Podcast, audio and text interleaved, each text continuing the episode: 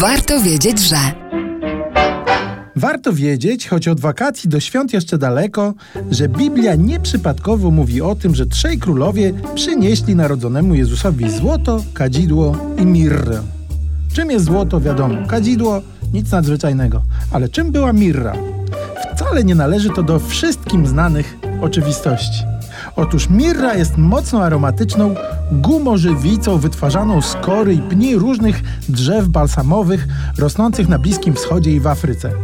Żydzi od starożytności dodawali ją do świętych olejów i balsamów wykorzystywanych do obrzędów religijnych. Ponoć kobiety izraelskie traktowały to jako afrodyzjak i nosiły jako perfumy między piersiami. W starożytnym Rzymie mirrą skrapiano stos, na którym dokonywano spalenia bliskiej zmarłej osoby.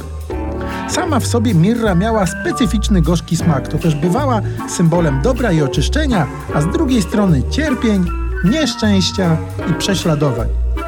Tak też jest w chrześcijaństwie. Dar mirry miał być dla Chrystusa zapowiedzią goryczy Jego cierpienia i przyszłej męki.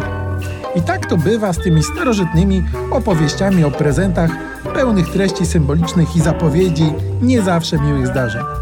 Na ogół dostaje się owe prezenty zupełnie nieprzypadkowo.